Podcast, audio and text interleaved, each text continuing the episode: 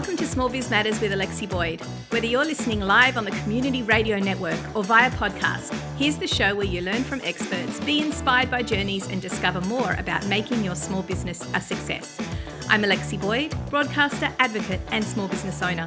Let's meet today's guests. So, apparently, there's a fair amount of money flying around as a result of a pandemic, and it's all up for grabs if you just know where to look no matter which side of politics we fall under, we all have to agree that the Australian economy and the Australian government came into this COVID induced recession in the best possible position. And small businesses should be at the front of procuring and receiving this investment. We are, after all, the engine room of the economy, the most innovative sector, and collectively the biggest employer. So, how do you access, apply for, and eventually receive a piece of this pie? Of course, there are processes to follow, as with all things government, and these can be onerous because government and difficult for small businesses to understand. Joining us today on Small Biz Matters this week is Thomas Pollock from THINQ Learning, who will give us top tips on making your business grant ready so you can confidently apply for that pool of government funding and actually grow your business. Welcome to the program, Thomas. Thanks, Alexi. It's uh, yeah, it's great to be here, and um, you know, I'm a big fan of yours. I'm, i love what you do for small business, so it's it's really good to be here this morning. Thank you. And look, you know, um, everybody is a piece of the pie, and it's a very big, big piece of big jigsaw of, of, small businesses out there. And and you certainly play a really important role because my understanding is that you're you're an author, um, and you've been doing this for a number of years, and really are the expert when it comes to helping to businesses to understand how to access this money because it's not as just as simple as putting your hand up and saying, look, I'm a small business, therefore I'm entitled to this, therefore I can do the job and I should get the money. It's never that simple, is it? How does small business even begin to understand the process of accessing that government grant funding? Yeah, good, great question. Um, firstly, I mean, the, the hardest thing that um, most, a lot of small businesses have in the beginning is is not having any experience or real understanding behind them as to as to how to to win government contracts or the best ways to win government contracts. And and look, honestly, it's like I've got a, a few young boys, and as I try and teach them, it's it's you need to start somewhere, and um, making that actually making that decision to to to target government as a revenue stream. That's essentially the first step. Uh, I mean, everyone makes mistakes, and and certainly I made plenty of them when I first started um, targeting government revenue streams. But but I realised pretty quickly that uh, if I could tap in and, and, and open up some of them, it was going to be extremely beneficial to uh, to our business at that stage. So uh, that, that, first step is really making the commitment. Uh, and following it through that's that's that's so so important for small business. And is it because um, we recognise that government has almost endless supply of funding and money and that we should be applying for it? Or is it, uh, in your mind, a legitimate there's a reason why small business should be going for these, this money because they can provide the same level of services as the big boys and the corporates. Yeah, absolutely. A combination of, of that and then and, and then a few more things as well. Um, you know, there is there is a lot of government. Um, I won't say funding available. Um, I'll say there's government services and, and, and, services that to this day, I mean, I, I, watch them every week as to as to what, what what problems I guess are coming out from government and what they need the private sector to uh, to solve for them in the form of contracts and tenders and and whatnot. And there is uh, there is a, a lot of um, a lot of ways that small businesses essentially can diversify their business. I mean, it's pandemic's a great example. So many businesses um, were immediately hit. Um, the businesses that that have uh, that have already opened doors with government were in a or are were and are in a far better situation because they've diversified into the government and private sector. So, well, while one tap may sort of turn off a little bit, um, you'll find that a lot of times during things situations like the pandemic, government's probably one of the only sectors which actually increases their spend uh, and, and, and, and increases it a great deal, which we've seen over the last 12 months. So, you know, I believe that that um, more small businesses that have uh, have begun or have opened up government revenue streams that that strengthen. They're a lot more resilient because they, you know, they're playing both in that private and that public sector, which um, which certainly helps them get through these these tougher periods. Yeah, indeed, because we're always taught about niching and and um, specifically looking at a particular target market for our business. But in this case, sometimes it's a good idea to keep your eyes open for the opportunity with government as well as the private sector. So you've um, you've written your book, and tell us a little bit about your book, and if you want to share with us a couple of secrets about you know those first tentative steps that a small business might take into acquiring a government contract. What are some of the the do's and don'ts? Um, the do's and don'ts. Well, firstly, there's a there's an interesting stat that I came across uh, probably 12 months ago, which um, which which was quite alarming. And the fact is, around 60% of all submissions that are actually made to government are what they call non-conforming. So when government contracts and, and, and work or grants become available, normally they'll ask for a number of things uh, that need to be like the formatting of the submission, for example, is one is one simple example. So they, basically say, look, if you're going to submit for this contract or this piece of work, this is the format that we want it in. Um, as simple as not using the exact format the government are asking for, they won't even read the submission. Um, so those 60% is a huge number. So the small businesses that even take the time, and it is a huge amount of time to get that first submission together, they put in all the work, they put in all the effort, they provide everything they can. If they simply don't use the exact format the government um, the government has requested, then that submission more often than not won't even get read. So with these that, with these options, you've basically got um, the grant is put out there. Sorry, not the grant. The funding is put out there, or the opportunity is out there, and you're accompanying with that is a template that you should be using. And what you're suggesting is that people just simply don't use that template. Now the government's not only making it easy for you to complete it, but they also need you to complete that so that you're, uh, I guess, on a level playing field with everyone else, and otherwise they're just not even going to bother to look. You're absolutely right. They need to. I mean, they need to compare. The easy, the best way for them to compare submissions from different businesses is to have that exact same format. Now, that's not the only. It allows them to sort of assess and grade the, the, the submissions. Now, that's not the only reason uh, companies are uh, that, that 60% figure of, of non-conforming. Um, it could be as simple as missing a question or looking at a question and saying, "Oh, look, I think I've answered that above, so I'm just going to put C above." Oh. Uh, not answering that question, you're non-conforming. And that that 60% figure, I mean, when I first came across that, it, it, it, it not just alarmed me, it, it, it frightened me because you know the small businesses that take that step into the government field, um, many, many, many of them are uh, are not even having their submissions read because they haven't conformed to the to the tender requirements or the contract requirements initially. And and uh, if we can get that figure down, if we can get that non-conforming figure down to say 20 or 30 percent, we'll see a lot more small businesses um, supplying government and uh, and diversifying their businesses and strengthening them. In your opinion, do you think the government is making it as fair as possible because they're creating this scaffolding on which you can answer the grant questions? Look, now uh, it's it's it's even more fair if that's a if that's a, the right phrase for small business. The amount of the amount of incentives on offer to support small businesses in their government submissions. Um, I mean, there's a there are a number of different ways that the small businesses can get um, you know, 15 to 20 percent of the, the criteria assessed and, and and and and rewarded to them before their submission is even read. There's a little box, right, on on on on most um, government documents that says, "Are you a small business?" Tick this box. If you tick that box, then you immediately receive somewhere between five and ten percent on most government contracts when they're assessing it.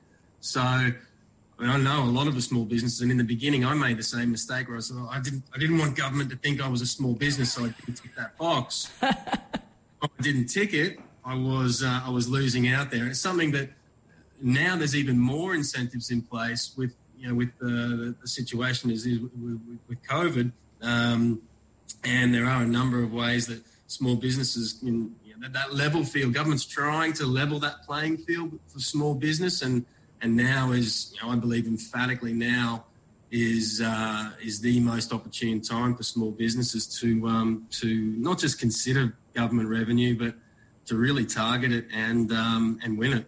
So that's um, that's that's a really important point. Is that it's now now's a great opportunity to almost go out there, but it it does take a lot of time. Um, I guess completing the process according to the template they give, making sure you meet all the criteria, make sure that the, the, the value of your time is there. But say, for example, you are knocked back. In your experience, is it a good idea to ask why and to get that feedback afterwards? Are they forthcoming with that information? Yeah, without a doubt. And um, well, I guess the, the, the, diplomatic way to answer that question is yes. Don't be they, diplomatic. Uh, avenues in place for small businesses to get um, what, what, they call a debrief. And um, I, I, found out about the debriefs many years ago, but I always thought, look, if I turn up to these, I've lost out on the business. I was a bit upset. I'm just going to get some stock standard response from government. But um, those debriefs are key. And, and, I, and I'll emphasise that not just if you lose, but if you win. Oh. Um, it's as important to go to those debriefs. Uh, if you've lost, to find out what the areas that you perhaps you were you fell down in and areas that you can improve. But once you win um, a piece of business as well, is to again demand a debrief with government and find out what they like. Um, and uh, obviously, you can you can use those in, in future submissions because um, I very rarely have I seen a, any business win first first time that they've um, they've submitted for for government work, but um, each time that they've um, you receive feedback from from those debriefs, then your future submissions get more refined and, and a lot more targeted to what um, to what government's looking for. So those debriefs are absolutely key. Not many people actually uh, use that that um, that outlet or that that communication channel, that feedback channel from government, but it's one of the big it's one of the top three for me is um, from my experience and that is get to the debrief find out what you've done and before you go to the debrief one key key thing don't just go into the debrief um, with a few notes on a bit of paper.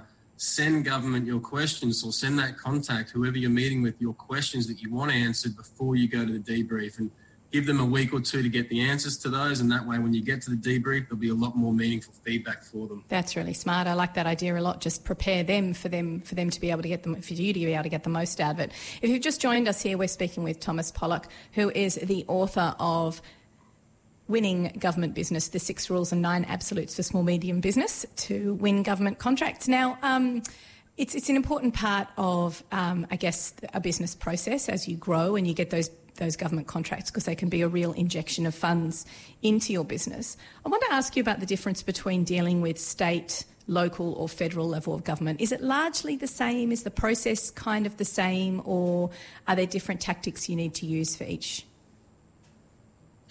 Look, 90 to 95% is, is you know, replicated across each level of government. Um, you know, the key thing is, you know, when you're looking at I guess the boundaries of what, what work you're, you're submitting for. So if I was looking at a local government tender for a particular council in, in um, you know, whatever region, then I would certainly be emphasising the value that my proposal, my submission brings to that local community. Um, and that's, you know, the surrounding you know, 100, 200 kilometres from, you know, around that piece of business or, that, or, or my business. And again, when you step up to state, exactly the same thing. So I'm here from Queensland. If I was if I was applying for a Queensland state government work, I'd be certainly emphasising the value that my solution brings to uh, to the state of Queensland as well by lowering unemployment and and and value adds that I bring in. So that's that's probably one of the. I mean, each each government sector has its own sort of quirks, I guess. You could you could, for want of a better word. Um, but largely, the you know your um, the language and the response is is similar across um, across those three levels of, of, state and federal. But I like the way that you need to um, fundamentally mention the fact, particularly I think at local government, where you're saying, okay, well, if I if I provide uh, the local government with with this service or this criteria, then I'm going to be meeting other criteria that they like, which is perhaps of an environmental standpoint or perhaps employment or keeping people living and working closer to home in their in their LGA. Um, you're listening to Triple H 100.1 FM. I'm going to take a quick break here on radio, and when we come back after the break, we're speaking with Thomas Pollock. I want to speak with him about the concept of government IQ and how you can improve that in your business. And you're listening to Triple H 100.1 FM. We'll be back after this. This episode of Small Biz Matters is proudly sponsored by the Australian Small Business and Family Enterprise Ombudsman's Office. Led by Kate Carnell since its establishment only four years ago, ASBFEO has provided education, advocacy, and support, including free assistance if a small business is involved in a dispute. The office also provides assistance for disputes that fall under the franchising, dairy, horticultural, and oil industry codes. Kate Carnell, as an independent advocate for small business owners, has the legislative power to influence our nation's lawmakers, ensuring legislation and regulations are put in place to help small businesses grow and, in these times, survive. Small businesses are the engine room of the economy, and it's ASBFEO's role to do all they can to ensure they have the freedom to innovate, employ, and thrive well into the future. So, Thomas Pollock is an author and an expert on government grants and funding and how small business can access that pot of golden money. And just before the break, we were speaking a little bit about the differences between the different levels of government. But, Thomas, I want to speak to you now about this concept of government IQ. It is different when a small business communicates with business, with, with government, as opposed to private enterprise. What's fundamentally the difference, and why do we need to improve our government IQ? Look, the the government IQ piece is key for a small business, um, mainly for a number of different reasons. But big business does this very well. They know the key people within government. Um, a lot of the time, they've got teams specialised in procurement. They've got many resources that, that small businesses most often don't have access to. Um, but government IQ is something that that small businesses can certainly um, start to develop and uh, simply by by understanding who are their local government representatives, um, start going to a few. Go- not, I'm not saying spend onerous amounts of time on this. I'm saying pick a couple of government events or networking events where government are involved, and and start talking to government, meeting them, letting them know who you are and, and what they and, and what you do. Uh, finding out about projects that are coming up, uh, things that are relevant to to whatever level of government you're um, you're, you're looking at at the moment. Um, and finding, and you never know as well. Like there were there were a few times where I went to. I thought the, those events early on in my my sort of government career were um, you know, perhaps not the greatest spend of my time, but I got dragged along to a couple, and a few of the people that I met within government um, were able to certainly assist me with some uh, some submissions. Uh, around about 12 months later, but um, those contacts that you can make in those events, and you, as you start to understand government, how they operate, and what they're looking for, and what problems they've got, uh, that can really become very helpful for uh, for small businesses and help them uh, set themselves apart from others when they're uh, they're submitting for business. So that that government IQ piece, it's, it's it is it is important. It's certainly not something that um, that I that, that I would recommend you know small businesses spend heaps and heaps of time on uh, but they certainly do need to start increasing that government IQ, and um, and it will help them uh, with future submissions to government. I guess particularly if you're working in a, a, sector, a particular industry such as pharmaceutical, or if you're in fintech, or you're in, you know, retail, understanding what's going on through your professional association can also be really helpful and getting to know people who are really well connected within your association they can sometimes help guide you because although you might not be the only person in your industry in that particular area, having that savviness and that understanding of what going on, what's going on, does does set you apart as well. So I think that that's. Um, I hadn't thought of government IQ. I thought when you were going to say government IQ, you meant understanding how to fill out these forms, not necessarily having that relationship with the right people. And that that does take time. You're absolutely right. Yeah, yeah, absolutely. And and that those events that we're talking about as well. I mean, I I speak a lot. I mean, I, when I speak to, to small business groups and associations and about you know the value of partnerships and, and big business does it really really well. You know, you think of um, uh, was it Woolies with their Ooshie, uh, Woolies and Disney with their Ooshie promotion recently that my kids went crazy for. Um, big business, if you look around, do these partnerships well. Small businesses, quite frankly, we don't do those partnerships anywhere near as well, but and those events can allow small business because they're all attended by many, many other small businesses. And, and I encourage small businesses to look around at, at businesses, other small businesses that complement their business that they can build uh, even an informal partnership with so that when government uh, work comes up, um, they call these collaboratives where a bunch of small businesses will come together uh, and strengthen and actually provide a much more succinct or a much more clear solution to government Uh, and it's uh, very, very appealing for government to look at those collaborative solutions because they're supporting many small businesses, quite often in several different local communities as well. So, uh, yeah, those networking events and, you know, they're all attended by other small businesses and there, there, there's a, many other benefits that can come out of them.